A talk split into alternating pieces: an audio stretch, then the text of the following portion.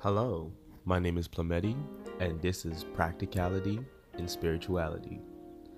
And today we're going to speak about a topic that is very important, and that's Pan Africanism, which is political, and African spirituality, which is spiritual, and how those two might actually be a lot closer than the popular narrative um, is said to believe. And this is what I'm excited to talk about with you guys today. For a long time, spirituality and politics have been seen as two opposite sides of the coin, and this is for multiple historical reasons. Um, especially here in the West, and unfortunately, the West does dictate a lot of like the narrative in the in the world conversation. And um, in the West, when you look at Europe, you see that um, there was a division between the religion and the state, right? Because they all used to be Christians. Then they went through that whole tyrannical whole thing. They realized that, you know what? Science is actually the way that we should be leading forward. We shouldn't be using religion um, as the way to like guide and organize the people. so it became this like religion versus state thing. And you still see the echo of that to this day. You still see it in especially in like the spiritual community and even in the political community, you see this kind of like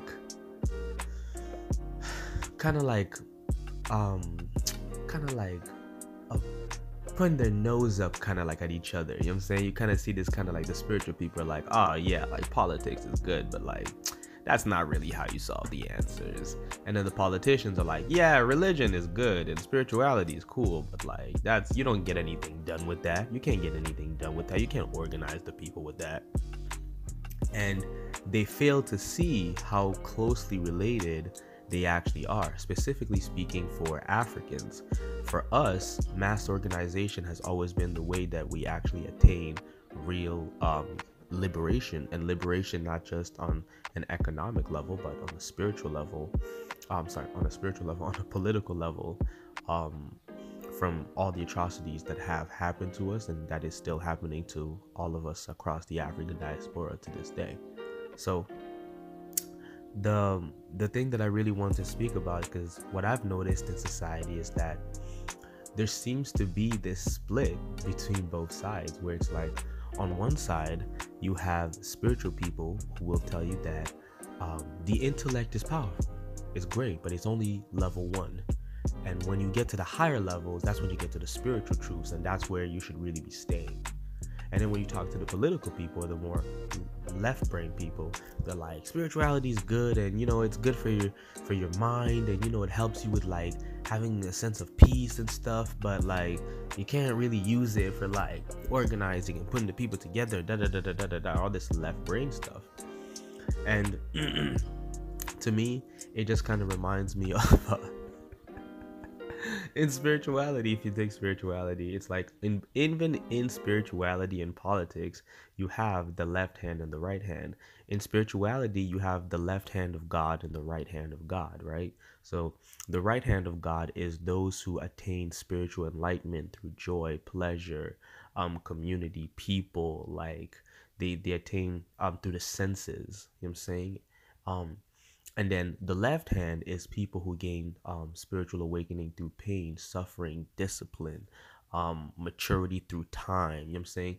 That's the left hand. Both of them are going to the same place. They're all coming back to source. They're all coming back to what people call God, right? Well, they're all coming back to that, but it's just different paths. That's spirituality on the political level, you have the liberals and then you have the the conservatives, right? So it's like it's the exact same thing. So like you see that notion that runs in over and over and over and over again of like this duality within Earth of like left hand, right hand, and it's powerful because I understand the the unity concept that both sides kind of have because as humans we, we all understand that we are one species and that ultimately we are one. So it's like the real marriage between both sides has to be from a place of respect. I was talking to a friend of mine who is uh he's he's a physicist and I was talking to him and I was like the thing about um spirituality and science is that for us to be able to actually be able to engage in real meaningful conversations and discoveries, we both have to genuinely respect each other.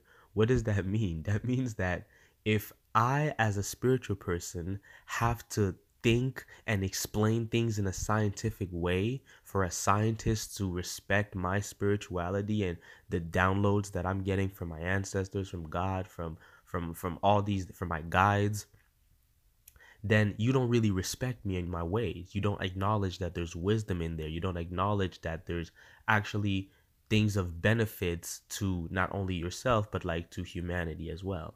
On the same side, spiritual people if we on our side don't res- uh, only res- uh, if we if we expect scientists to have to be completely spiritual for us to acknowledge what they're saying for us to acknowledge um some of the discoveries that they've made then we don't respect them either right so like that's the, the, the, the duality understanding is that for people to come together, you must actually respect each other's both sides. You must be able to go, oh, wow, as a spiritual person, I can see like the benefits of science. I see what it's doing for yourself and for humanity and the discoveries. And I see why you choose to have this path. I may not necessarily, um, it may not be the path for me, but I see why you do it and I see how it's a benefit and I see how it's it's a good to humanity and not a negative.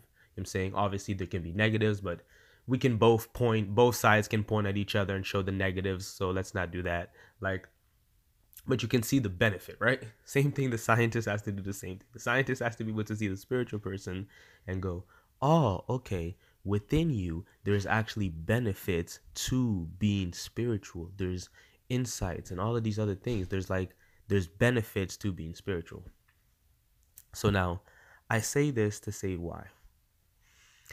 When both sides actually are able to respect each other and come together, politics and African spirituality, in, in this case, then so much can get done because we absolutely need both.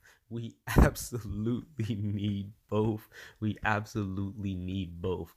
The ludicrous idea that you can like that, that the spiritual people are gonna start a spiritual revolution without it leading to a political revolution is ridiculous. And the notion that you're going to start a political revolution and that doesn't lead to some sort of spiritual revolution is also ridiculous as well. You know what i'm saying? Like not everyone like especially african people we are not atheists.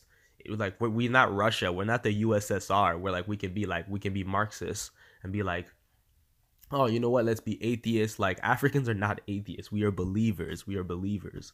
So because we're believers, for us, and this is what Nkrumahism says, Kwame Nkrumah says, um, in his theory, because Europeans have Marxism, which is all about socialism for the Europeans. Africans, we have Nkrumahism because it's based on us. Like, you know, Karl Marx was not thinking about Africans when he was writing his manifesto on capitalism. So when I, I, I say this to say this when both sides the political and the african side can come together we can actually start seeing how fundamentally like we are chasing the same goal. We are literally chasing the same goal. Ever since i learned about socialism ever since i learned about like pan-africanism ever since i learned about it when i listen to like spiritual people talk about the fifth dimension and what humanity is heading towards to and, and i'm like y'all are all describing socialism. You guys are completely absolutely describing socialism. Like and it's like it's just it's just like it's like crazy. And then like when you go to like the political people and you hear like their talk about like socialism and uh, for example for the pan-africans we listen to the pan-africans and they talk about socialism and all these stuff like that. And it's like that that's exactly what the spiritual people are talking about.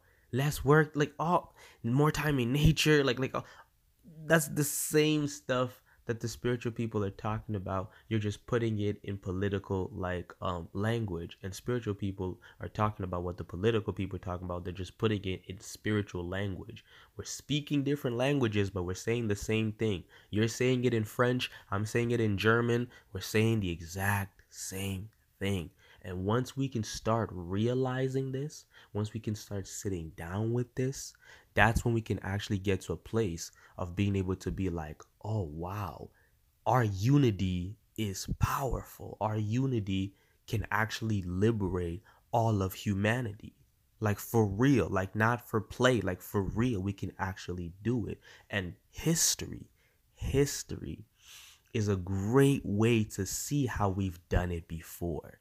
So I'm not about to tell you about something that is a possibility. I'm about to tell you something that is a tradition, especially for African people. It is a tradition of ours for us to marry politics and spirituality. Why? Why? Why?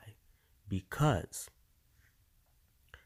African spirituality, which is for us as Africans is just spirituality, is the bedrock of our morality, our principles, and our ideologies.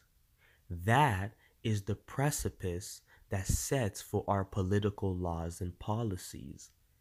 The morality and all of what you what a society believes is right, what is not right, how people should interact with each other, that's politics. And the notion of how people should interact with each other, like Ubuntu. Ubuntu is a perfect example of the marriage of, uh, of politics and spirituality. Because Ubuntu says, I am who I am because of you, and you are who you are because of me. What does that notion describe? On the spiritual side, it understands that we are one spiritual aspect. In spiritual language, we are one. In political language, it's an action. I am who I am because of you, and you are who you are because of me. So I cannot hurt you because I am you, and you cannot hurt me because I am me. You cannot exploit me because I am you, and you cannot exploit me because you are me. You know what I'm saying? So, in, so this is one of the very ways that you can start understanding um, how Pan Africanism and and spirituality, African spirituality, have always been one. Historically speaking, it's always been one. Now, people will ask, wait a minute, how can Pan Africanism always been one, and how can Af- Pan Africanism and African spirituality always be a part of like um, African um, history if Pan Africanism has only been around for like 100 123 years? That makes no sense. It's like, well, that's because the average person thinks that Pan Africanism is a reaction to colonialism. Like Europeans came over, attacked us, and the reaction to that is Pan Africanism. That's absolutely wrong. And that's wrong, and because of something known as social evolutionary patterns. So, the Honorable Kwame Ture talked a little bit about this in his lectures, but um, he put it in a, in a, in a different type of context. I'm gonna break it down in a way that I think that just makes a whole lot of sense um, for all of us. his way was fantastic. I think it's it's gonna be probably way better than how I'm gonna be able to explain it, but I'm gonna try my best. Um, the social evolutionary pattern of humans goes from family to community to clan to society to nation to continent. That means that we as human beings, if we look at from a Western scientist point of view, they say that one of the beliefs is that like there was like 64 Homo sapiens sapiens, right? Because there's four stages of human evolution before we get to us. What, what we call humans are Homo sapiens sapiens. So not Homo sapiens, we're the Homo sapiens sapiens. So when you get to us, it's like you have at that point, let's say we start in South Africa where they say that humanity started from, or so they say, right? So where so you start with 64 people, right? In those 64 people, those 64 people all start out as a family. Then that family, oh, obviously like not all 64 people are like one family, right? It starts out as like two, three, four different families, 64 people. So like let's say it's like four families, right? Starts out as four families. Those four families will eventually create a community because they understand that out here in nature, us coming together gives us more chance to survive, right? So they would start a community. And then from that community, that community over time grows and evolves. And eventually that community becomes a clan, right? and eventually that clan as it grows and you know they spread out they don't just stay in south africa they grow the kingdom grows and explores people travel you know they travel they travel they grow and you know as they grow it goes from clan to society and then you start having different societies now you have a society in south africa now you have a society in Zambia, you have a society. I'm saying like they start growing, you know, it starts growing into different societies because the population grows. Obviously, we're talking through thousands of years, right? So they grow eventually from community to a clan. Clans become like the Bushongo people, the Congo people, the, the Fulani people. Those are clans. Those are clans, right? So then you get into like societies. Those are kingdoms. You know the the kingdom of congo the, the benin kingdom you know i'm saying? Like those are kingdoms. Those are societies.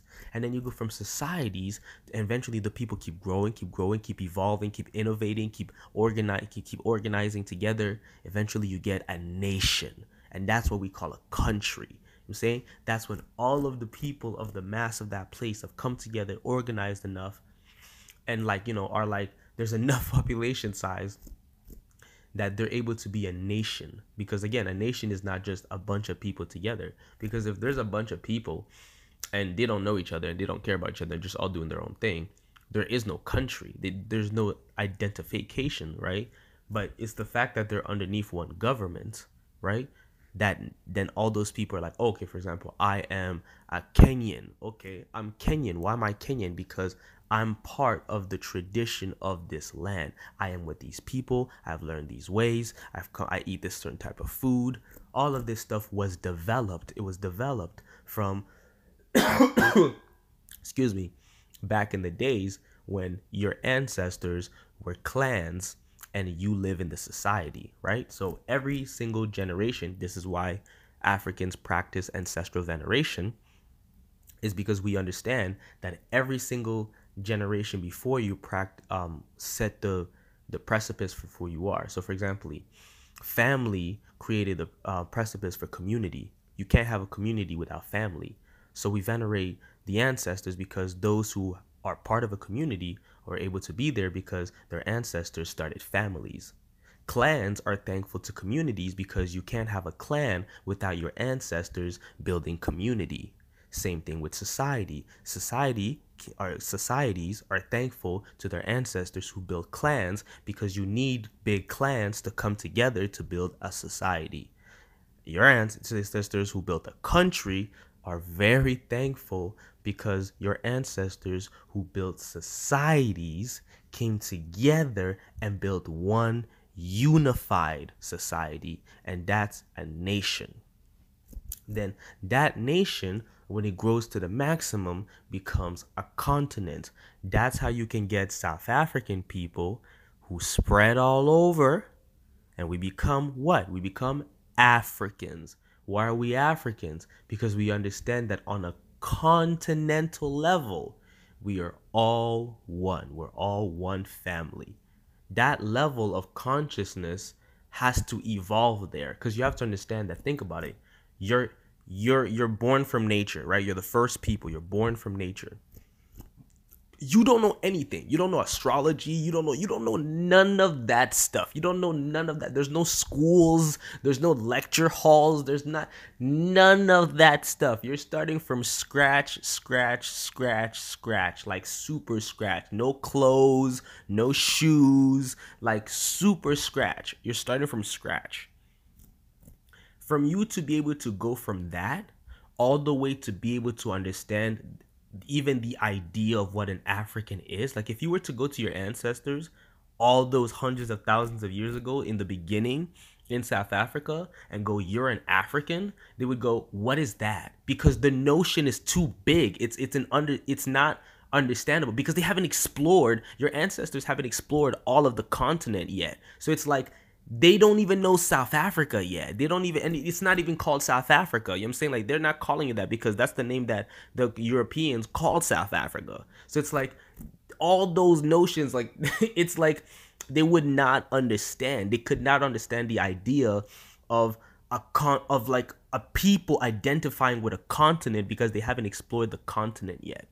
So that is to say this to say that Pan Africanism has always been a natural evolutionary cycle of um all people. It's not just of, of African people, but it's, it's just to say that like pan unity, like people coming together as one, is done in every single society. For example, in Europe, you have the European Union, right? Why do you have the European Union? Because they follow the same social evolutionary pattern. How do Chinese people have, like, you have Pan Asianism? How do the Arabs have Pan Arabism? Why do you have all of these things? Because they follow the same social evolutionary patterns that every humans, like humanity, humans, this is not this is objective. This is not this is not feeling based. This is objective. Like the social evolutionary patterns of humans is that we go from family to community to clan society to nation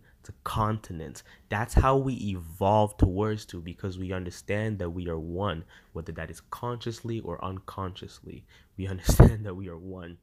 And as we grow, we organize more. We organize more. And those different types of organization patterns, because every single one of these things I talked about are organizations. A family is an org is a type of organization. It's a t- a community is a type of organization. It's just that nowadays, because of capitalism, when we think of organization, we think of a business. But a family is a business. The first business is for families. You know what I'm saying? That's why we have mom and pop shops. So we have to understand that these different type of organizations are natural evolutionary organizations. Pan-Africanism is just the final organization because it's about the total unification of Africa. One continent, one currency, one passport for all Africans, all across the African diaspora. So Kenyans would be able to travel to Chad. Chadians would be able to travel to Gambia. Gambian people would be able to travel to South Africa. All of these different places. Like we would be able to do that because we are one solidified supercontinent. This would be one solidified supercontinent, and that's naturally going to happen because that is the social evolutionary pattern. Slavery, slavery interrupted that natural evolutionary pattern. That's what happened. So we stuck at nation. So the evolutionary pattern is again, it's from family to community to clan to society to nation. We got to nation. We were about to go from nation to continent, which is what like the European Union stuff like that. That's that's con that's continent wide. That's all Europeans understanding. Hey, we're all Europeans. Let's all click together, right? Like make sure that we can travel through each other's borders, no problem, because we're all Europeans. Same thing with Africans. We were headed towards there, naturally developing towards there, and then we got halted by slavery. It came in the middle of that and stopped and put a wedge in there. It was like, ah, nope, nope, nope, no time for evolution. We gonna slave you for the next four, five hundred, four hundred years. And then that stopped the innovation because Africans were innovating multiple things, which is the second thing that I'm going to talk about. People don't know the innovations that Africans have contributed to humanity. They know little bits of it. And because they don't know these things, they don't understand how much Africa was actually giving to the world. So, if you take then, for example, Africa gave to the world monotheism, the belief in one God. That's that's that okay, I'm going to put that in a way how how powerful that is. Okay. Most the belief in most places in the world was in polytheism. So like in in multiple gods. The idea of monotheism is so powerful be, because ah, explain this. Ideas are are powerful, but for people for like to get a, a lot of humans to, to, to, to see the notion in your idea, it's not just because you are fantastic. It's not just because of the person. It, it has to be the idea. Who cares how great Gordon Ramsay is? I care about the food Gordon Ramsay makes. Like, it's not about the person, right? So it's the idea. So the idea of monotheism was such a powerful and popular idea because it understood what we understand as spiritual people. Because again, all of humanity, we are spiritual beings. It made us understand on a soul level that, oh, this is a notion that makes sense because we are all one. We all came from one. We came from source. So it resonated with us across culture, across ethnicities, across boundaries, and Africans were the ones to give that to the world because we developed it ourselves. Mom, Egyptians are a good example of it, just in a popular or the what are known as the Kemites, the Kemites. The Kemites were more our popular version explaining that. You know, you have like the Medinet Tarus, which is an explanation of of much deeper things, but Africa also gave to the world Judaism. Christianity comes from Africa. Ethiopia is actually one of the oldest practitioners of Christianity in the world. So we gave Judaism to the world. We also gave science to the world. What does that mean? Science is the natural observation of nature, of the observable universe. So, as Africans, we are the first people. We started with nothing. Everything that we learn to do comes from nature. We are absolutely hands down the first scientists. It's it's illogical to try to explain how anybody else before us could be the first scientist because everything we did comes from observing nature, which is what scientists do. So, we were the first scientists. And also at the same time, we obviously, because we're the first scientists, also developed the first schools. A good example of that is Timbuktu University. So you can go ahead and Google Timbuktu University, and you'll see it's one of the oldest schools in, in human history. So, how did African spirituality come to be? This is very important to explain this because, again, the whole notion that I'm trying to explain again is that Pan Africanism and African spirituality, politics and spirituality are not enemies. They're not dual beings that have to stay on separate borders. These two people want the same thing. And because they speak different languages, they think they don't want the same thing, but they absolutely, absolutely have the same overall objective. It might be different in methodology, it might be different in like how you um go about it. I'm saying like you might want to take like the left street, one person want to take the right street, one person wants to take a go through the roundabout, the person wants to go through the toll road. But at the end of the day, you guys both want to end up in the same destination, and that's liberation for humanity. Rising of a consciousness. We want the consciousness of the people to rise for our Pan Africans, that's very important for us. That's why we teach political education because we want the consciousness of the people to rise. Because we understand that when you are politically aware, you make better political uh, decisions. Those political decisions allow you to vote for better laws. Those better laws make your life better because your life is good and tolerable, and a lot of stuff that you don't have to deal with is because there's laws. If you're an African, and you're not enslaved right now, that's because there's laws in place to make sure that you're not enslaved. Not because people have compassion and see that this is the right thing to do. No, there are laws to make sure that you are not enslaved. That's politics. That's a good thing. On the other side, spiritual people also have many things to give to the world. So, for example, if you're suffering from depression, politics is not the best it's not like the best route to help you with that.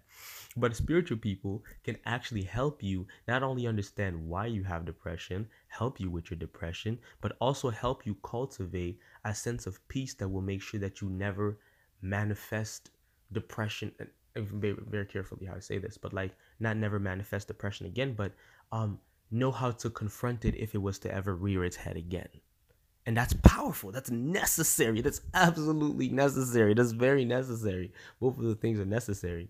So that is why I'm, I'm explaining all of these things so that people can come to that understanding that we both need each other and that one is not above the other. One is not above the other. If spiritual people start talking about this talk about how nah the spiritual is more important man it's like if I focus on my intentions, then it'll help the world. And it's like, no, like if political people start being like, well, spiritual people, who cares? It doesn't really do anything. It's like both of you guys will fail. You will absolutely fail. You will absolutely fail. Humanity will not unite together. You need both. You need both. You need both, especially for African people. Excuse me. So, now what is African spirituality, right? Um, specifically, more how did African spirituality come to be? African spirituality came to be, like I said, from nature, from the observation of nature, right? So let's use Egypt as a great example. Again, the Kemites, but the Egyptians is their Greek names. Um, but let's call them Egyptians because people understand, uh, can make a direct correlation when we say Egyptians. But their names is the Kemites. The, the this is the land of Kemet. So African spirituality in Egypt was understood through the Medu net, the, Medu. So the Medu Neter are the aspects of God, meaning that they are the branches of the whole. So take your hand, for example. Just look at your hand. Your hand has five fingers in it. What you call your hand is made up of all your five fingers, the middle portion, all come together. That's your hand. If your fingers are gone, you don't consider it your hands. And if it's just your fingers, you don't consider it your hand. All of your hand together, fingers included, make up your hand, right? But what do your fingers do? Your fingers do, they're just aspects of, because if you look at your hand, inside your hand, you see that there are tendons inside that are controlling your fingers. So, what's really controlling your fingers? It's not the outside forces of your fingers that's controlling your fingers. It's the muscles and bones inside your hand that's controlling your fingers. So your fingers are extensions of the will of the bones and muscle tissues inside your hand. So same thing with African spirituality. The Meduneters are the aspects of the will, the individual will aspects, the multidimensional uh, personification of God. Because again, because Africans understood and invent and and understood and discovered, I should say discovered, because you cannot invent monotheism. Like um, because they um discovered monotheism, they realized that um the, that God is one and that everything that we are seeing is aspects of God because God is multidimensional, God is multi-natured.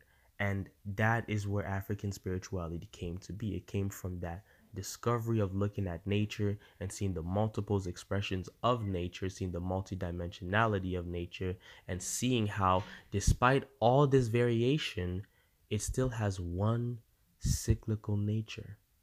One cyclical nature. You can look at nature and see so much diversity. And then when you zoom out, it's always one. You look at anything in nature, any kingdom in nature, you can look at the multi complexity of it and you can always zoom out and see how it's all one. And that's where ancestors understood the concept of monotheism.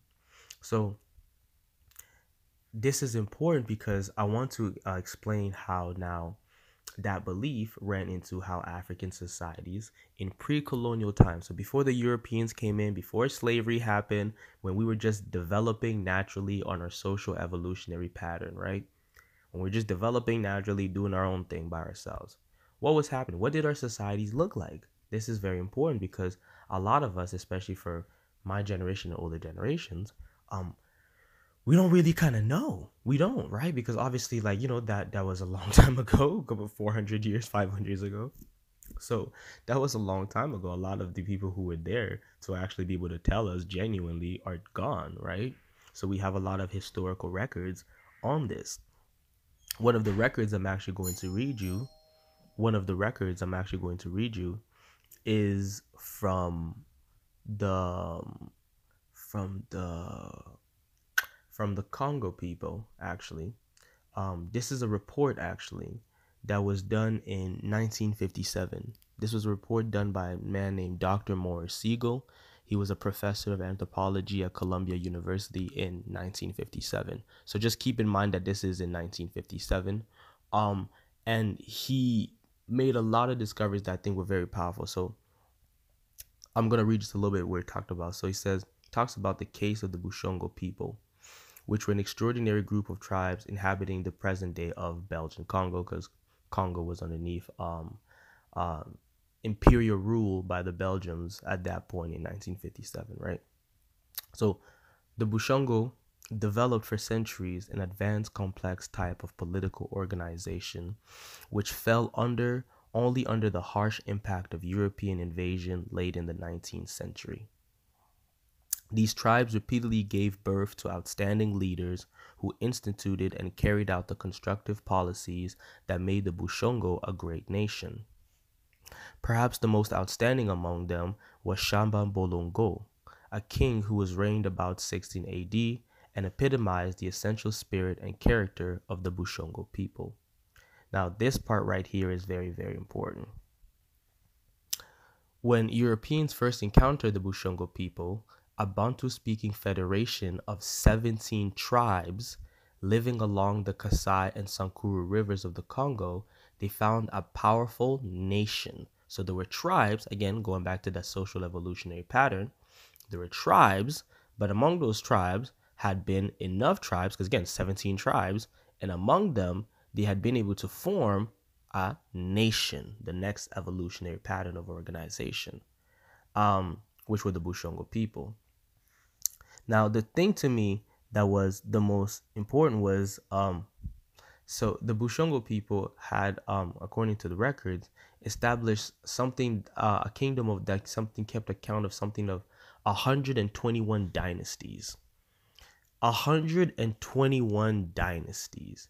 This is in 1884 is the first contact that Europeans get with the Bushongo people. And when they meet them, they tell them that we go back as a people 121 dynasties. That's just the Bushongo people. That's not Congolese people. That's so that that's that is an insane amount of time that that is an insane amount of organizational power.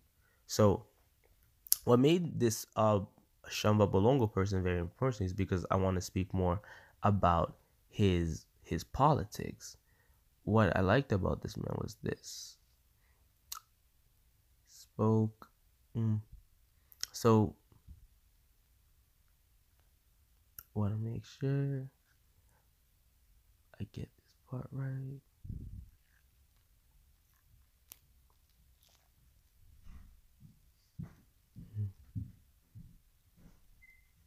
Okay, there we go. So, excuse me. I just wanted to make sure I got that part right. So, according to the text, what I like is now we're gonna speak about his political um, um, um, ideology and the way that the kingdom of the Bushongo nation nation was ran uh, pre-colonial time. This will help us understand a bit about how our ancestors always had a, a powerful unity of spirituality. Well, I believe, I personally believe that we always had powerful unity of African spirituality to politics as well. Um, so, according to the text, the king uh, theoretically governed, uh, the king governed an absolute monarch by the virtue of his descent into direct line from Chimbe, who was the supreme deity of the nation. So I'm going to say that again. The king governed as an absolute monarch why? By the virtue of his descent in direct line from Chimbe, who was the supreme deity of the nation. So the king was only allowed to be king by virtue of the fact that the people believe that he comes from the lineage of the supreme creator. That lets you know that the foundation of the po- politics, the, the, the, the, the bedrock of the politics of African people have always been steeped in spirituality. How you were chosen. So even elections have spiritual. So for you to be elected, think about that. Imagine when was the last time that you heard that a politician in Africa was elected because a Sangoman chose them? You don't hear about that. When was the last time you heard about a politician in the West was elected because um um he was he is he's uh he's spiritually aligned and his chakras are all flowing correctly like you don't hear about that because there's a division between politics and spirituality most definitely emphasized in the west uh, but just all around the world, you see that notion. You see it a lot between both the spiritual community and the political community. They both kind of look down on each other. um, so, what I like about this is again to prove that the king was only elected to be king because the people saw that he was a direct lineage. What does that mean? That means that he was aligned to spirits. It's like, okay, you're not in charge. You're the vessel because we're not following you, we're following God. And you just happen to be the vessel that God chose. That is steeped in both politics and spirituality because you are talking about a government, right? You're talking about a government. So let's continue the text. Practically, however, the hierarchy officials performed a large part of governmental activities. The king owned all the fields and held the exclusive rights to grant their obstruct their their their use their usage. Succession to the throne descended in the female line because we were matrilineal people to the sons of the eldest sister in the royal family by age. The king's right to disinherit such of his successor as he chose, which made it possible for him to designate the next king, was qualified by the restriction forbidding him to go beyond the legitimate heirs. So the king could choose anybody that he wanted, but he had to choose from um, his actual sons or sons. And he was chosen through the women because as African people, we were matrilineal people. Because again, we had a connection with nature and a real close connection with nature. We understood that the women ran the agriculture. The agriculture is the economy. The economy is based on the food, is based on uh, all the money comes from nature. All the resources comes from nature. And if the women are the ones who are out in nature collecting all these resources, then they best know what to do with those resources. That's why we were matrilineal people. And so one one one i'm sorry. That's one of the that's one of the many reasons why we were matrilineal people. I shouldn't say that's the sole reason. That's not the sole reason but it's definitely one of the many reasons why african peoples can be found to be matrilineal all over africa including all the way to the tippy top of north africa with the kemites okay so this is the other part that i really liked about it as well is the hierarchy system in, in the bushongo nation the government, right? The government had 118 officials. A hundred. This is highly organized. This isn't just like people are like, ah, I'm gonna do my thing over here. I'm gonna do my thing over there. I'm gonna do like no, they're they're organized. 118 officials, and those 118 was distributed through seven categories, and then there was a group of women functionaries as well. So it wasn't just all men. It was also women as well. It was ah, so um the hierarchy of 118 officials was distributed through seven categories, and the group of women functionaries constituted an eighth of that 118. So, six officials held the highest rank, representing a group probably the most powerful administrative body in the Bushongo political system. At the top was the prime minister, who served in addition as the supreme judge and replaced the king when the latter was absent from office. The next four officials acted as representative of the nation's four provinces. The commander in chief of the army occupied the sixth highest office and, as part of his duties, presided in court cases involving injuries inflicted by means of sharp instruments. A second category of officials included individuals charged with special administrative functions.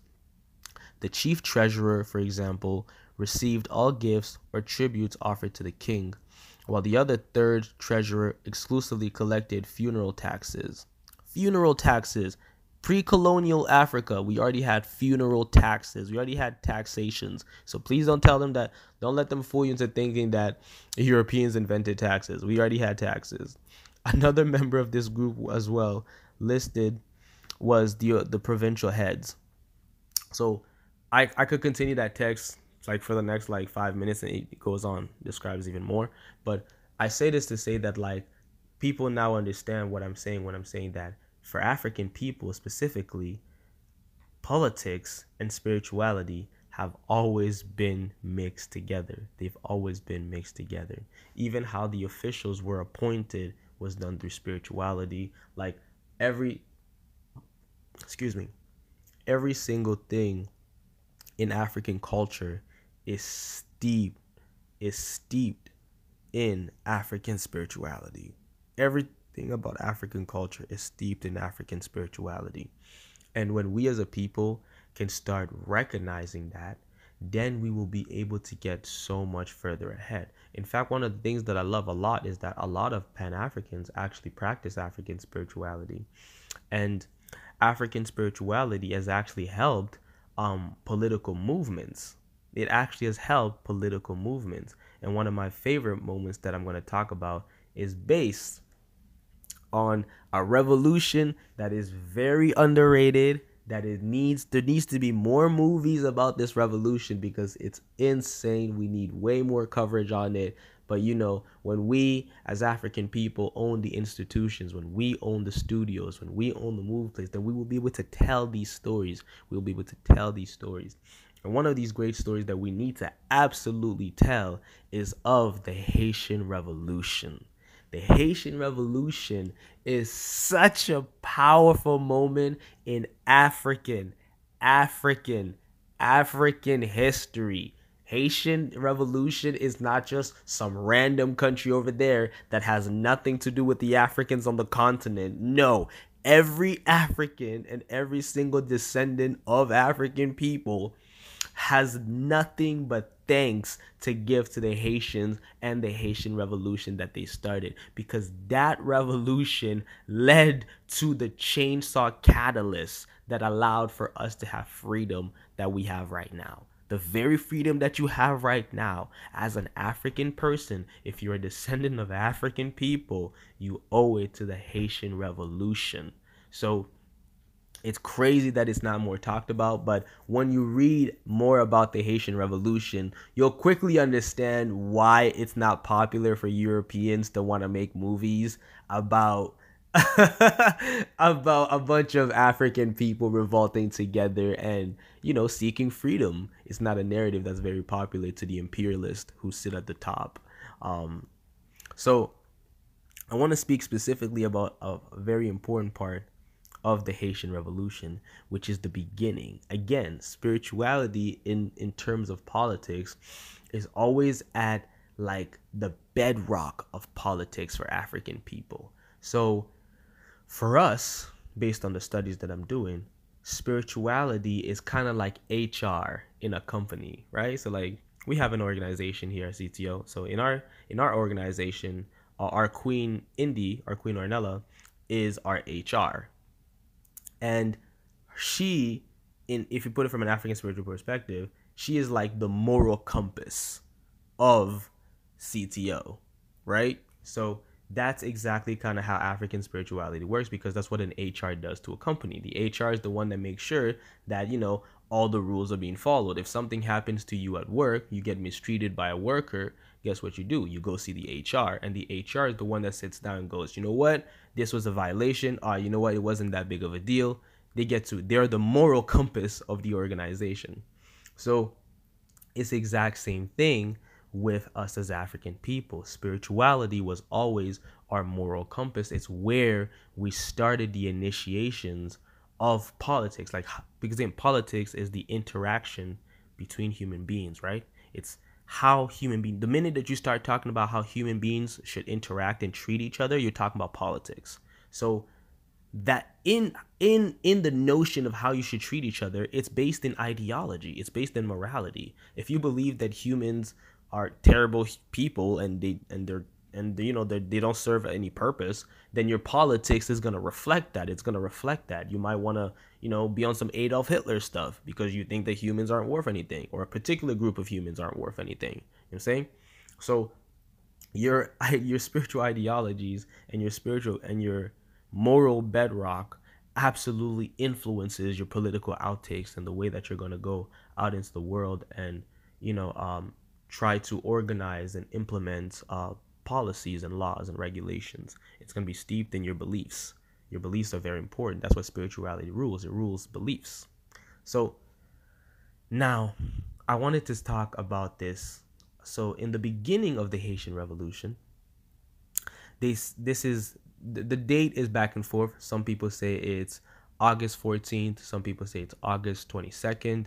I kind of like August 14th, but who knows? We'll we'll we'll we'll, we'll find out more as uh, I'm sure um, we would learn more and more about the past. More of these things will come out, I'm sure.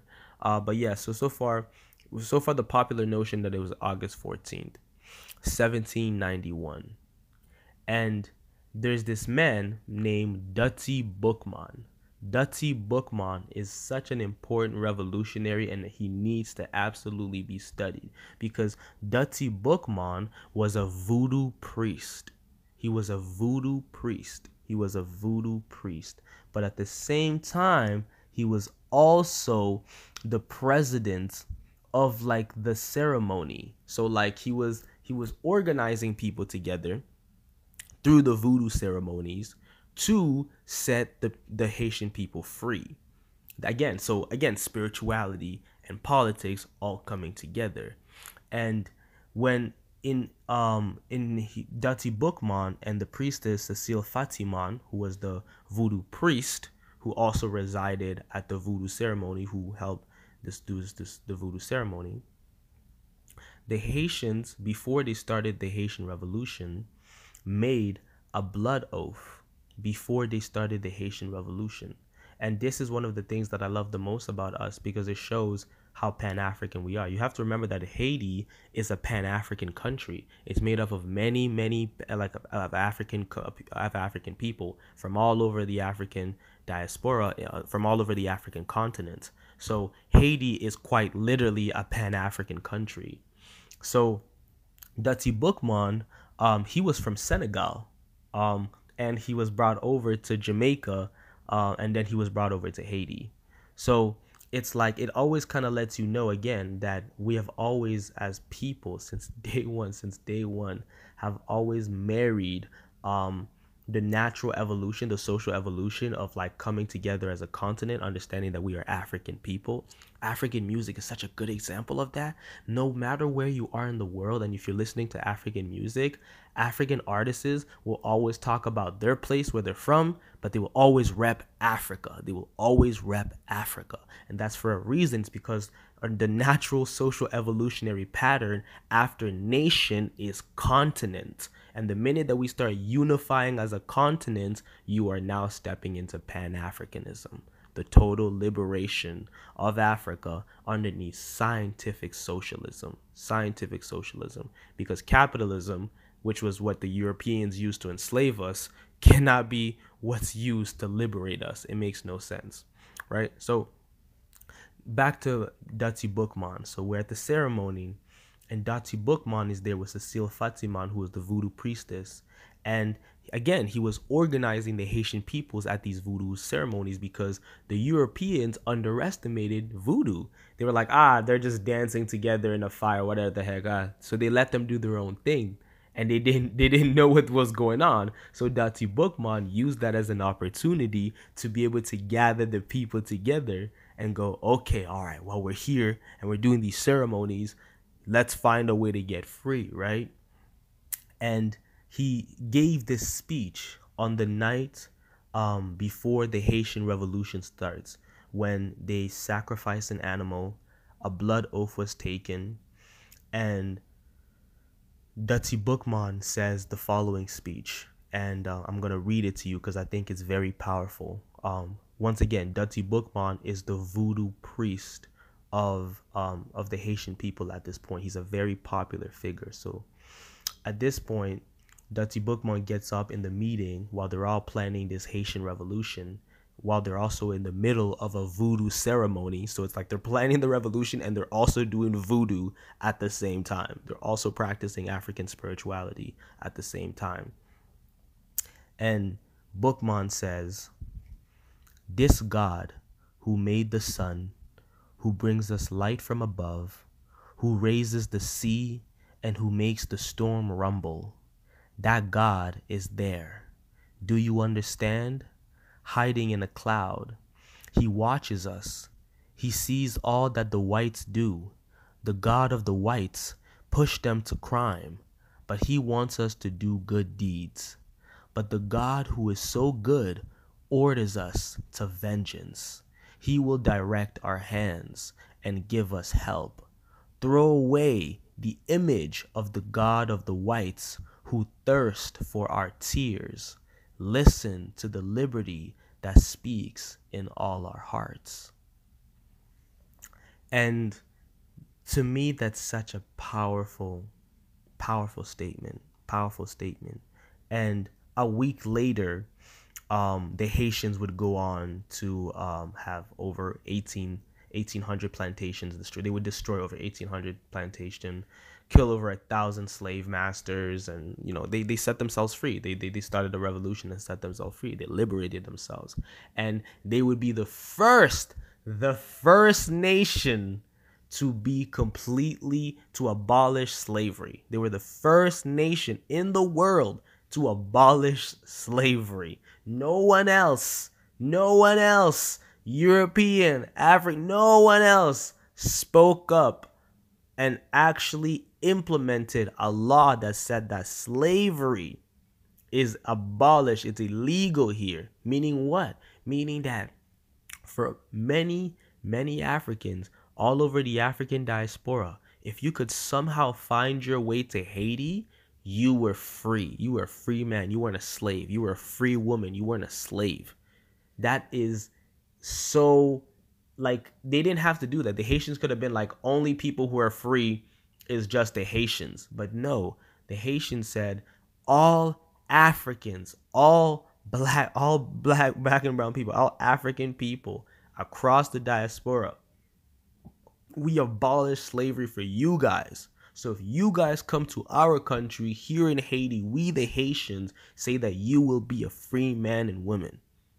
That set the catalyst for many events that would eventually lead to this um, the freedom of the continent of Africa, starting with Ghana, then you know Guinea, then you know Senegal, then Senegal, then Guinea, and all these different places, right? So Dutty Boukman was a very important man, and the ceremony at the Bois of Caiman which is what I'm talking about. If you want to do a little bit more research on this, it's called the ceremony of the Bois Caiman. Bois Caiman spelled B O I S space Caiman C A I M A N. Bois Caiman.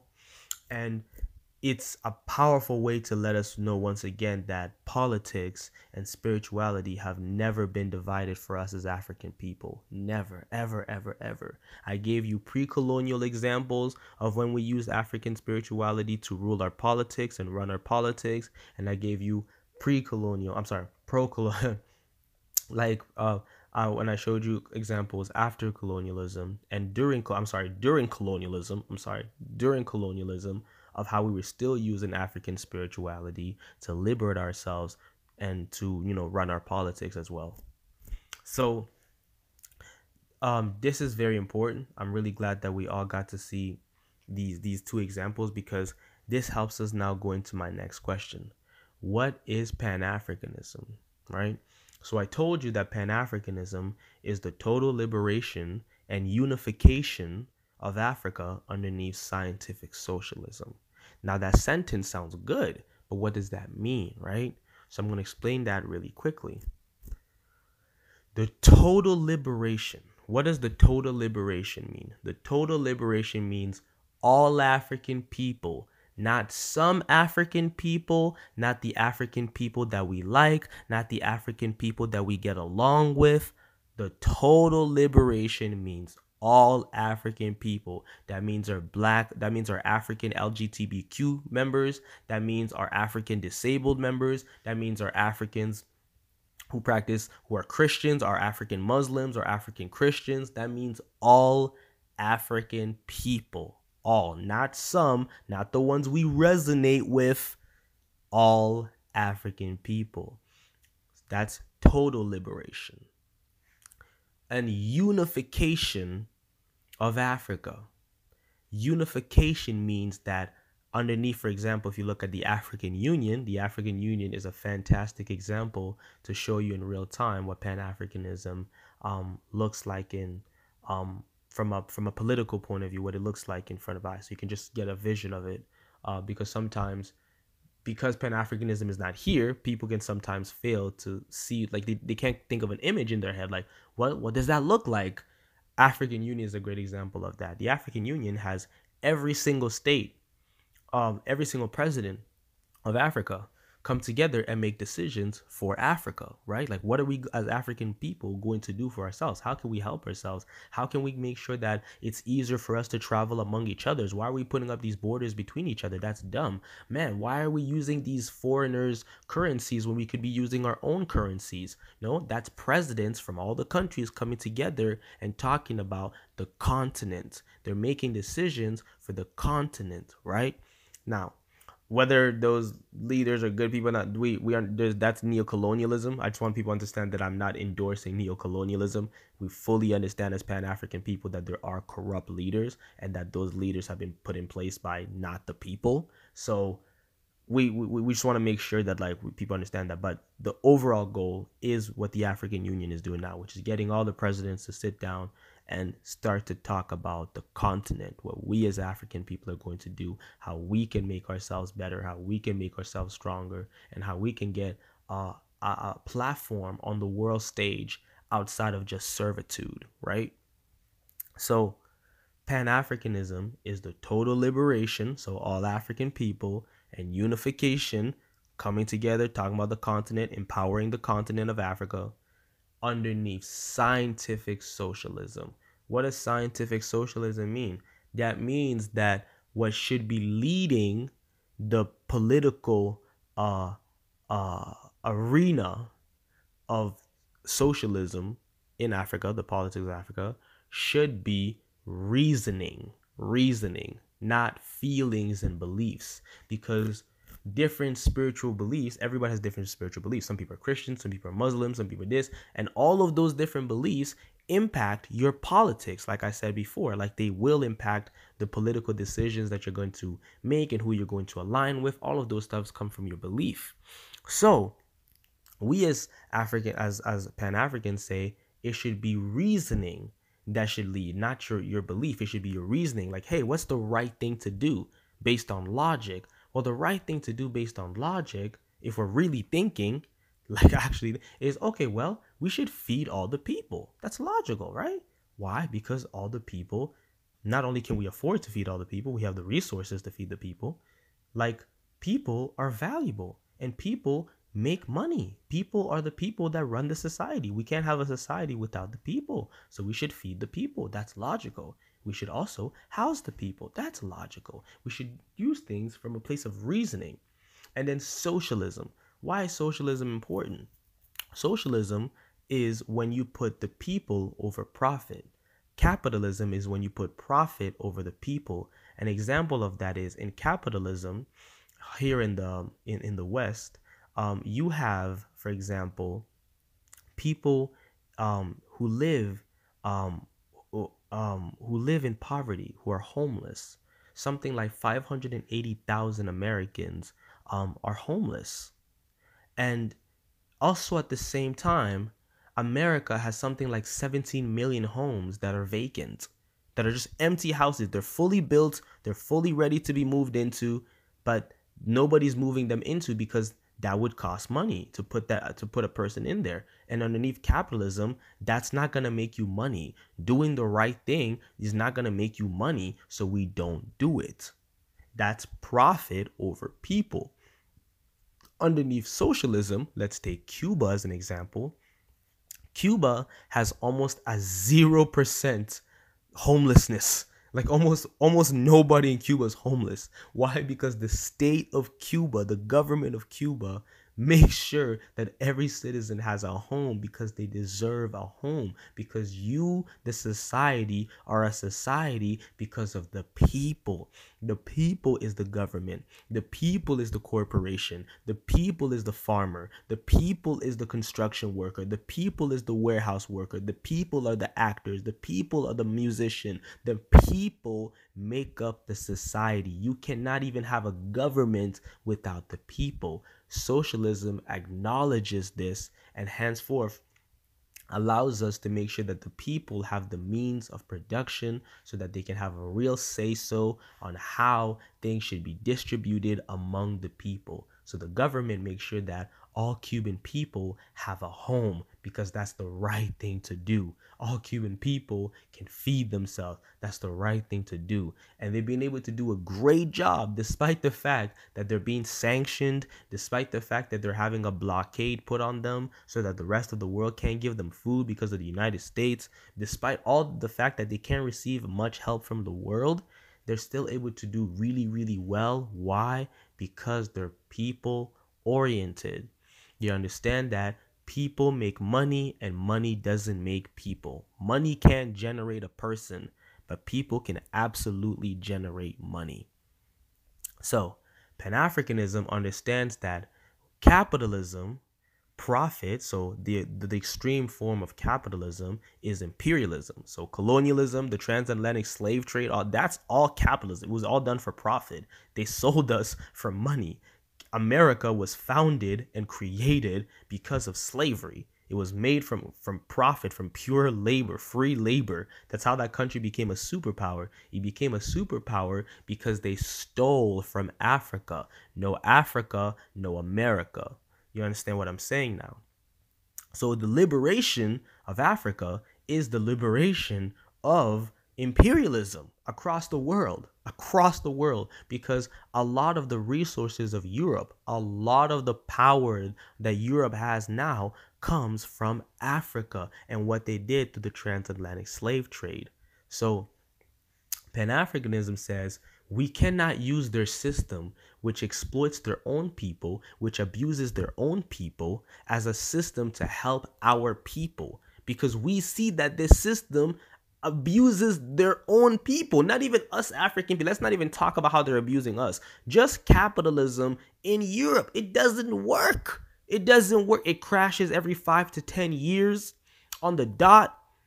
It exploits people. There always needs to be poor people. It creates individualism. It's like it's not a good system that's working for the people, but it's great for the people who just want to make money. If you just want to make money and you don't care about how you make your money, and you don't care how many people you got to screw over to make your money, then it's a fantastic system. But if you care about people, if you care about like, you know, you know, living life and discovering your purpose and finding out who you are and being able to relax and do and actually you know like do like be able to enjoy the bountifulness of this land of this of this world then yeah capitalism is definitely not the system for you. Socialism is and as african people we are great innovators. Our african american brothers and sisters during all the suffering that they've gone through those through those 400 years still invented over 50,000 inventions. Over 50,000 that's insanity. That lets you know think about how much stuff we're inventing underneath that level of pressure imagine the stuff that we're inventing when we're thriving when we're supported when we're actually not always having to look after rent money because your house is paid when you're not always chasing grocery money because you have grocery money how what what are you inventing then? What are you what, what type of innovation are you making then? You know what I'm saying? It'll be way more than 50,000 inventions. It'll be way more than 50,000. So that is what we're saying. So Pan-Africanism is the total liberation of, Af- of the total liberation and unification of Africa underneath scientific socialism. All African people underneath one continent, Africa, underneath reasoning, science, reasoning for our politics to lead us, and then socialism, a system, an economic system that values people over profits because we understand that people make the money and it's not money that makes people. African spirituality has always mixed multiple beliefs. That's what I love about African spirituality. Um, the Caribbeans, um, the Caribbeans are a great example of that. If you look at like Cuba, Haiti, Jamaica, all these different places, they have a mixture of ideas, and all of these have a mixture of beliefs, and those come from parts of it is like colonialism, and then parts of it is just natural like synergy. You know what I'm saying? Like, because beliefs tend to merge, right? And they tend to make branches. So, like in Christianity, there's different branches of Christianity. In Hinduism, there's different branches of Hinduism. So, too, in African spirituality, there's different branches of African spirituality. And those branches are always tied by a pan African belief. They all always learn from each other. So, Ifa, people who practice Ifa, also usually know or practice a little bit um, of like voodoo and the people who practice voodoo might mess with the people who practice voodoo. You know voodoo is benin. It's that's it's on the continent. Voodoo is what the haitians and the people of new orleans practice which is a version of voodoo which would be people like eshu. You know the original names but eshu for example in haiti would be called papa legba. You know i'm saying? So it, it, it changed because of colonialism but we are still practicing generally the same kind of beliefs just through different methodologies. But we all believe in monotheism. We all believe of in, in in coming together as a people. We believe in family. We believe in communalism. We believe in nature. We believe that nature is important and our relationship to nature is important. All of these things are absolutely um like together. This they're, syn- they're synthetic. They're like they're all together. They're all together. So we've always had a Pan African um, basis for our spirituality. Like I said, the great example that I use is like music, right? So like in music, when you take an African artist, right? Any African, let's take Wizkid or Burna Boy. Burna Boy made an album. What was his album called? Like I think his latest one. It was called no, the one that really blew up. I believe it was called African Giants, right? And let's take that notion for example. Burna Boy is a Nigerian. Let's go back to that social evolutionary thing, right? If you are in the beginning of humanity, right? No schools, none of that. Very, very beginning of humanity. Understanding that you're on a continent is insane because that word hasn't been invented yet among your people, anyway, in your language. Um, it hasn't been invented yet. You haven't traveled outside of your country yet. You don't even have a country. You don't even have a community yet. You're just getting into that. Like within your lifetime, you're gonna create a community. But like you're still a very long way evolutionary wise as a people before you can even get to society. I'm saying? You're a long way. So so an African, so let's fast forward into the future. All in the future. You now have Nigeria. That's a country, that's a nation, right? A nation, right? You have this artist, right? This this artist is from Nigeria. He's from this country. Now, naturally, if the belief system that capitalism puts us in, one of the propaganda that it says is that individualism is good. So Burna Boy should only care about himself in Nigeria and should only care about Nigeria. And you know, if there was no social evolutionary pattern, they would, they would only stop at country. Hey, I'm Nigerian. I love Nigeria. That's it. But Burna Boy constantly, constantly mentions Africa. Why does he constantly mention Africa? Because he understands that Nigeria is in Africa. And that is a very um, powerful piece of knowledge that like is taking um, advantage of in our modern time because we live in a time where we went to school and we learned all these things and we don't understand that all of this stuff was developed by us this was a social evolutionary pattern like this this stuff was developed and it wasn't just like we came into being like we just showed up and we're like oh yeah boom boom boom boom i'm an african. Yep this place is called this. It's like we didn't know all that. We had to create all that stuff. So African musicians to me are a powerful example because no matter where they are in the world, they will always rep where they're from. I'm from Mali, I'm from Senegal, I'm from Zimbabwe, I'm from um, I'm from um, I'm from Egypt, I'm from wherever they are from the world. You know I'm saying I'm from Sudan, you know I'm saying like wherever they are from in the world, um in I'm sorry, in, in, in on the continent, um, they will always, always say, but I'm an African. A great example is J Hus. J Hus is a UK artist, and the UK is another great example. The UK has like the third highest population of like African people outside of the continent. Huge uh, African population, you know, because of colonialism. A lot of Africans escape over to Europe to escape the uh, the war and poverty that colonialism, um, the the neo-colonialism is putting on their people, so they come to Europe. Huge population size, and then also slavery and all that other stuff. So he has a huge it has a huge population size of African people. And when you look at UK music, like music from London, from a lot of the Africans will talk about like, yo, like I'm from UK, I'm from, I mean, I'm from, I'm from, you know, I'm from this end, I'm from this end, I'm from this end, I'm from this end. But they will always mention that, but yeah, I, like I might be from like Tottenham, but I'm really from Senegal. Like, yeah, you know, I might be from like South London, but I'm really from Zimbabwe. Like, yeah, I might be from West Side London, you know, but I'm really from, you know, Sudan. So that's very important. We as African people have always understood that the next step, the next step isn't just us being individual countries. The next step on the evolutionary level is when we as African people can come together and unify as a continent. And the idea is already implemented in our mind thanks to powerful people like Marcus Garvey, Kwame Nkrumah, who was the first president of a free colonial country in Africa. It was now no longer a colonial country, became its own independent country. I'm saying? So he set that precedence.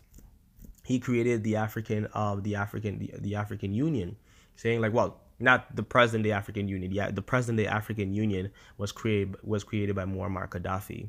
Um, but he created the first um, African Union. Um, and um, that's like that that's very important because you can always see within the hearts of African people is this desire for us to all come together as African people and unite uh, on a continental level, not just on a country level, not just on a spiritual level, but like on, on a continent level and go, hey, at the end of the day, we are all Africans. Yes, you might be Muslim. Yes, you might practice a certain type of spirituality. Yes, you might be more rich than me or less money than me or any. At the end of the day, all the things that we have in common is that we are African people. We are connected by the continent. The continent is what connects all of us, despite the huge amount of diversity on all levels, from genetics to social level to class level to all of those different varieties all of that is connected to the fact that we are all connected to one continent. You can give up your nationality. You can take away your paper and go, I'm no longer Nigerian. I burn my passport. You can burn your paper in the UK and go, I'm no longer a British person. You can burn your paper um, in Canada as an African and be like, I'm no longer a Canadian. But you can never burn the fact that you are an African that will never be able to be burned away. Because if you take corn that is made in South America and you bring it to France, it's still South American corn. It's just in France. so it's very important for us to understand. Um, I hope you guys enjoyed this. I hope that um, you know um, you guys learn from this, and I hope that it resonates with you guys because this is very important for us as people to understand. Like even for myself, even for myself, like I have to take it in, like kind of remind myself because I came to this notion of realizing that in the beginning of my spiritual journey, I was very spiritual, very, very spiritual. I was terrible with the physical realm. I was so bad. If you talk to some of my friends who knew me beforehand, oh man, they got stories to tell you. Like I was way more spiritual. I was really less physical. Like like doing things in the physical world was very difficult for me because I really didn't kind of know how to do the whole human society shit. A lot of it was just fake. I'm like, all of this shit is fake. Why are we doing this? Um, then as I got older, um, I started learning why it's important um, to participate in the physical world because I understood that okay, if I'm a spiritual being and I've learned myself and you know I've gone through all that journey, I figure out who I am spiritually, boom, boom, boom, boom, boom, boom, boom, figure out who I am on a deeper level, blah, blah, blah, blah, blah, blah okay, cool. I've gotten to that level. Now I'm like, okay, well, if I'm all these great things, da da da da da da da, all of this stuff, and I'm also, I'm all of these things. Okay, why am I here? Why did I come here? Well, I must have came here for a reason. If I'm sent here, I must have came here for a reason. Well, what's that reason? Whatever that reason is, when I started on that path, it eventually, through years, right? It took me like a good 12 I'm I'm on my 10 year now. I'm on my 10th year of starting my spiritual journey. So I'm just now starting to get to a level after 10 years of, of my spiritual uh, evolution to get to a point of like understanding that politics is a part of spirituality and spirituality is a part of politics. Like in the sense of like they're yin and yang. They really are. They work well, so well for African people, for African people. It, it's it, it's powerful for us because in the past two three years is when I've really been developing my African consciousness because as a spiritual person you're beyond all of those. All of that stuff is considered to be ego you know your nation and your family. All of all of all of these titles and labels in spirituality is considered to be nothing but egos attachments um, to things that are temporary and only here for an experience at best. So because of that um, i really didn't focus on any of these stuff. And it wasn't until very recently the past two three years through the pandemic and all of these things that have been happening on a higher level, um, politically speaking, that my political consciousness was awakened. And when I started becoming politically conscious, I had a different spiritual awakening. I had a political conscious, I had a political awakening. So I had a spiritual awakening first, and then I eventually ended up having a spiritual, uh, political awakening. So that is what I am wishing on my brothers and sisters so before I get out of here, how can African spirituality be used in a Pan African way? You know, like how can African spirituality help politics? You know, because political people tend to be like, oh, what spirituality? Only Christianity can help me out. You know, especially in the West. So we as African people fail to see how African spirituality can absolutely help our communities all across the diaspora. When we begin to teach um, African spirituality to our communities across the African diaspora, um, African spirituality teaches things on family, on diets, on not just food diet, but spiritual diets. It teaches you how to live um, with yourself. So, psychology, like mental, like it teaches you so much things that are are good for your your quality of life. There you go. Your quality of life. If you don't have these things, can you still live life? Absolutely. But you'll live a certain quality of life. And African spirituality for us as African people has always been a way for us to tap into a higher quality of life. And higher quality does not mean more money, more Lamborghinis, more European stuff. That's not what I mean by higher quality. Higher quality means a richer life, a life that you can savor the food, savor the friendships, savor the moments, a richer life, a life of fulfillment. That is a richer life. So, African spirituality offers that to us, and we know this through historical precedents. We know this. We know this through history. We know this. That African spirituality has always been one of the things that made us such a mighty and powerful people. It took Europeans and the the Arabs through the trans-Saharan slave trade, which is another slave trade that people don't talk about. It took them such a long time to conquer us because we are a powerful people. We are a powerful people. We are a powerful people. Don't ever be fooled into thinking that African people are passive people. We have been fighting and, re- and revolting against this colonialism and now neo-colonialism, which is what we're facing now, since the very beginning since the minute that they got on our shore all the way until now, we have been in a constant struggle. And guess what? We've been whooping their ass for the past four, five hundred years. Why? Because look at how we started out on boats to look at where we are now.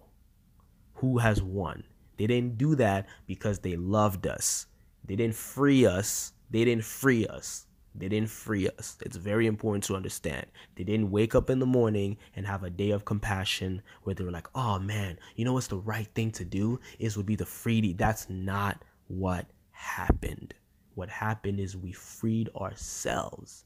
And consequently, it led them, some of them, some Europeans, for example, some Europeans were abolitionists who understood that this is wrong. We shouldn't do this to these African people. We shouldn't do this to any people. This is wrong. Slavery is wrong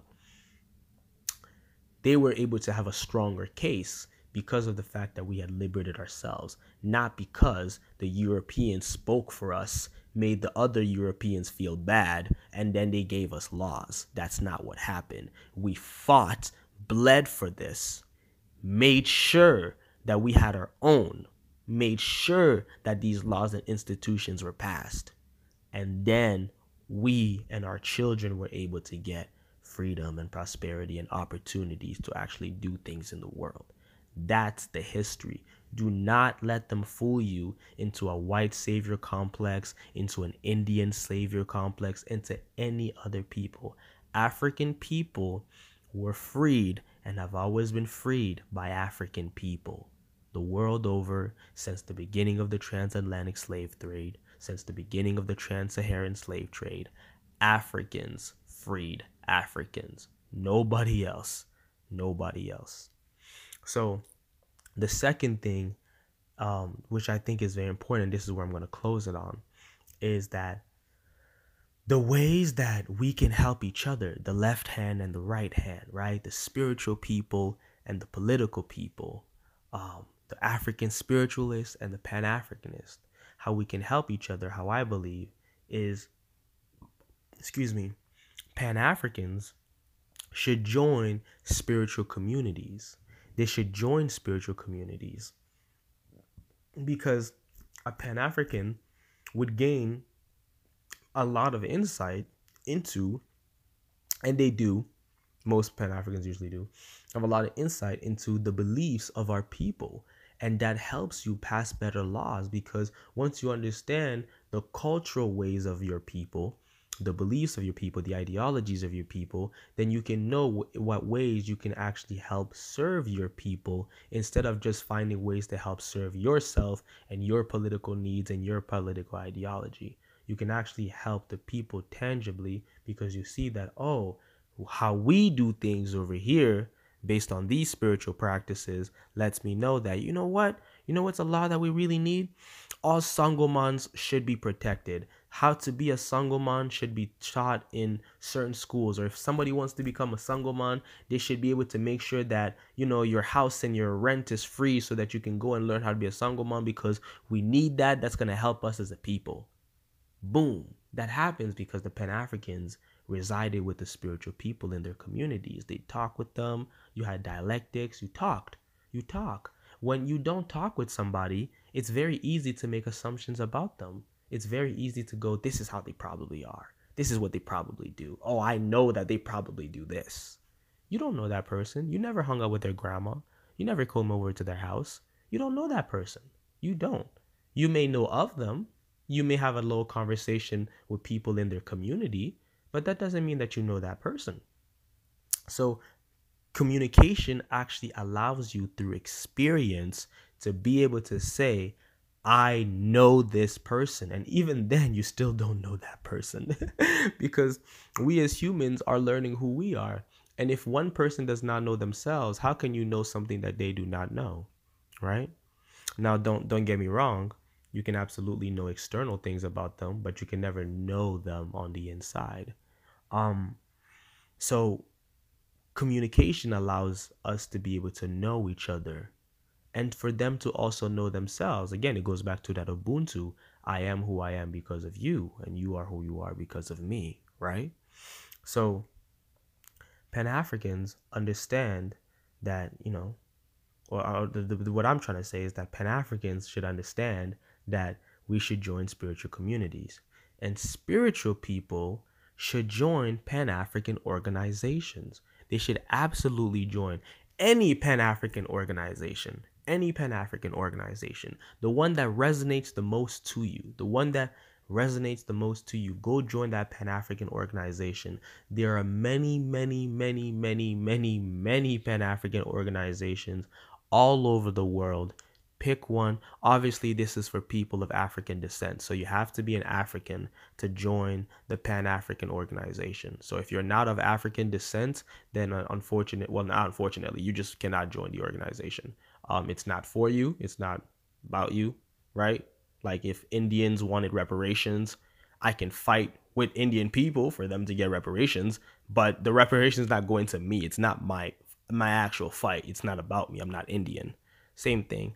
So it must be people of African descent which I know to some spiritual people they'll be like, "That's ego," and it's like, just nationality does matter, nationhood does matter. This is where political people, again, left hand, right hand, left brain, right brain. It's just it's more of that stuff, and I believe that spiritual people should join Pan African organizations because once you are able to understand the politics, then you're able to go, oh wow, okay all of this stuff like how like all of this the spiritual revolution is like how we can implement because i ask people spiritual people all the time when they talk about like the 5d world or the 6d world that we'll be living in i'm like cool. How are we going to implement that?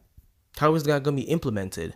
And usually it's always like well we're all to wake up spiritually and when we wake up spiritually we'll just come together somehow magically and we'll just come together. We'll just know what to do. We'll just like we'll we'll be we'll, our consciousness will be so high and we'll just like we'll just know what to do. We'll just know what to do. Our consciousness will get really high and we'll just know what to do. We'll just know how to organize. We'll just know how to do we'll just know how to do it. And it's like yeah, that that doesn't really kind of sound like you have a plan. That kind of sounds like you're hoping like that you have a that doesn't really sound like you have a plan. like it sounds like you have half of a plan. And that's exactly what it is. Both sides have half of a plan. You know what I'm saying? Um, the Pan Africanism is ugh, it's difficult. I don't want to get into that. But like, um, they, they both sides have half of a plan from my perspective. Spiritual people talk about the spiritual revolution, and that's fantastic but to make sure that the spiritual revolution is actually something that your children can enjoy and your children's children can enjoy, it has to be passed into laws and policies. You cannot just hope that your children, children, children are all going to be fantastic spiritually awakened people because look at what you had to do to become a spiritually awakened person. It was a cultivation process, right? So that's the exact same thing. Your child will also have to go through a cultivation process, regardless of the system that they live in. So when you have laws that are passed because of the spiritual, because of the spiritual revolution, then your child can live in a world that actually reflects the image and beliefs of its ancestors, of their ancestors. And that's what's powerful. And this is across the world. At this point, I'm not just talking about Africa. At this point, I'm talking about across the world. Across the world no matter where you are in the world, whether you're in Europe, whether you're in the West, whether you're in India, whether you're in Brazil, whether in the UK, wherever you are in the world, like um, whether you're in South America, like wherever you are in the world, like it's important for you to understand as a spiritual person that you should um, understand politics, even if it's not, for example, for Europeans, you can join a socialist organization. Go join a socialist organization. South Americans, go join a South American socialist organization. You know I'm saying? Like, um, these things are important because as spiritual people, like I said, once again, you start able to understand that we as a people need to be able to give our beliefs and ideologies uh, a 3D experience as well. It can't just be all in the heavens. That's why we have rituals, a spiritual. That's what the word spiritual is. It's spirit and ritual, right? Because we understand that there's two aspects that are necessary the physical and the spiritual. Well, the physical and the spiritual on a collective level is spirituality and politics. That's spirit and ritual. And once we as spiritual people can start admitting that and we stop getting out of like you know we, we can just start admitting that and stop putting our nose ups at political people and political people start putting their nose up at us um, we can actually start realizing that wow we do want the same thing. We have the same goal. We have the same ambition. And um, that's a powerful thing. And for us as african people it's a really powerful thing because it allows us to go back to the way that we have always done things as a people naturally naturally, not because of just tradition, just naturally, it's who we are. And then we created that tradition. So, um, I just want to say thank you so much for listening. Thank you so much for listening to this episode. I hope it really resonates with you guys. Um, I hope that you guys learned a lot from this. Um, I certainly learned a lot just from doing the research so I could speak about this. Um, and I really hope um, in my heart of heart that people will actually go out and do these things and don't just like oh that was, oh that's nice to know. Like no if you're a spiritual person and you're living in europe go join a socialist organization. Learn about socialism. Don't you don't just go learn go learn. You can always leave if it doesn't resonate with you. You can always leave. It's not scary. It's not like oh i'm trapped in this forever. Go learn about it. You could learn a lot. You can start being like oh wow. Same thing with um activists on the political level. Go sit down with some spiritual people, interact with them. You could learn a lot of stuff that's going to help you on a personal level that could actually help you to be better on the field, on the grounds level with the people. Because we spiritual people are also part of the people, you know? So I really hope that um, you know, you guys take into action what I'm saying uh, more than just like keeping it in your head. Um, but yeah, um, thank you guys so much. I love all you guys. And um, thank you guys so much for listening to Practicality and Spirituality. Bye.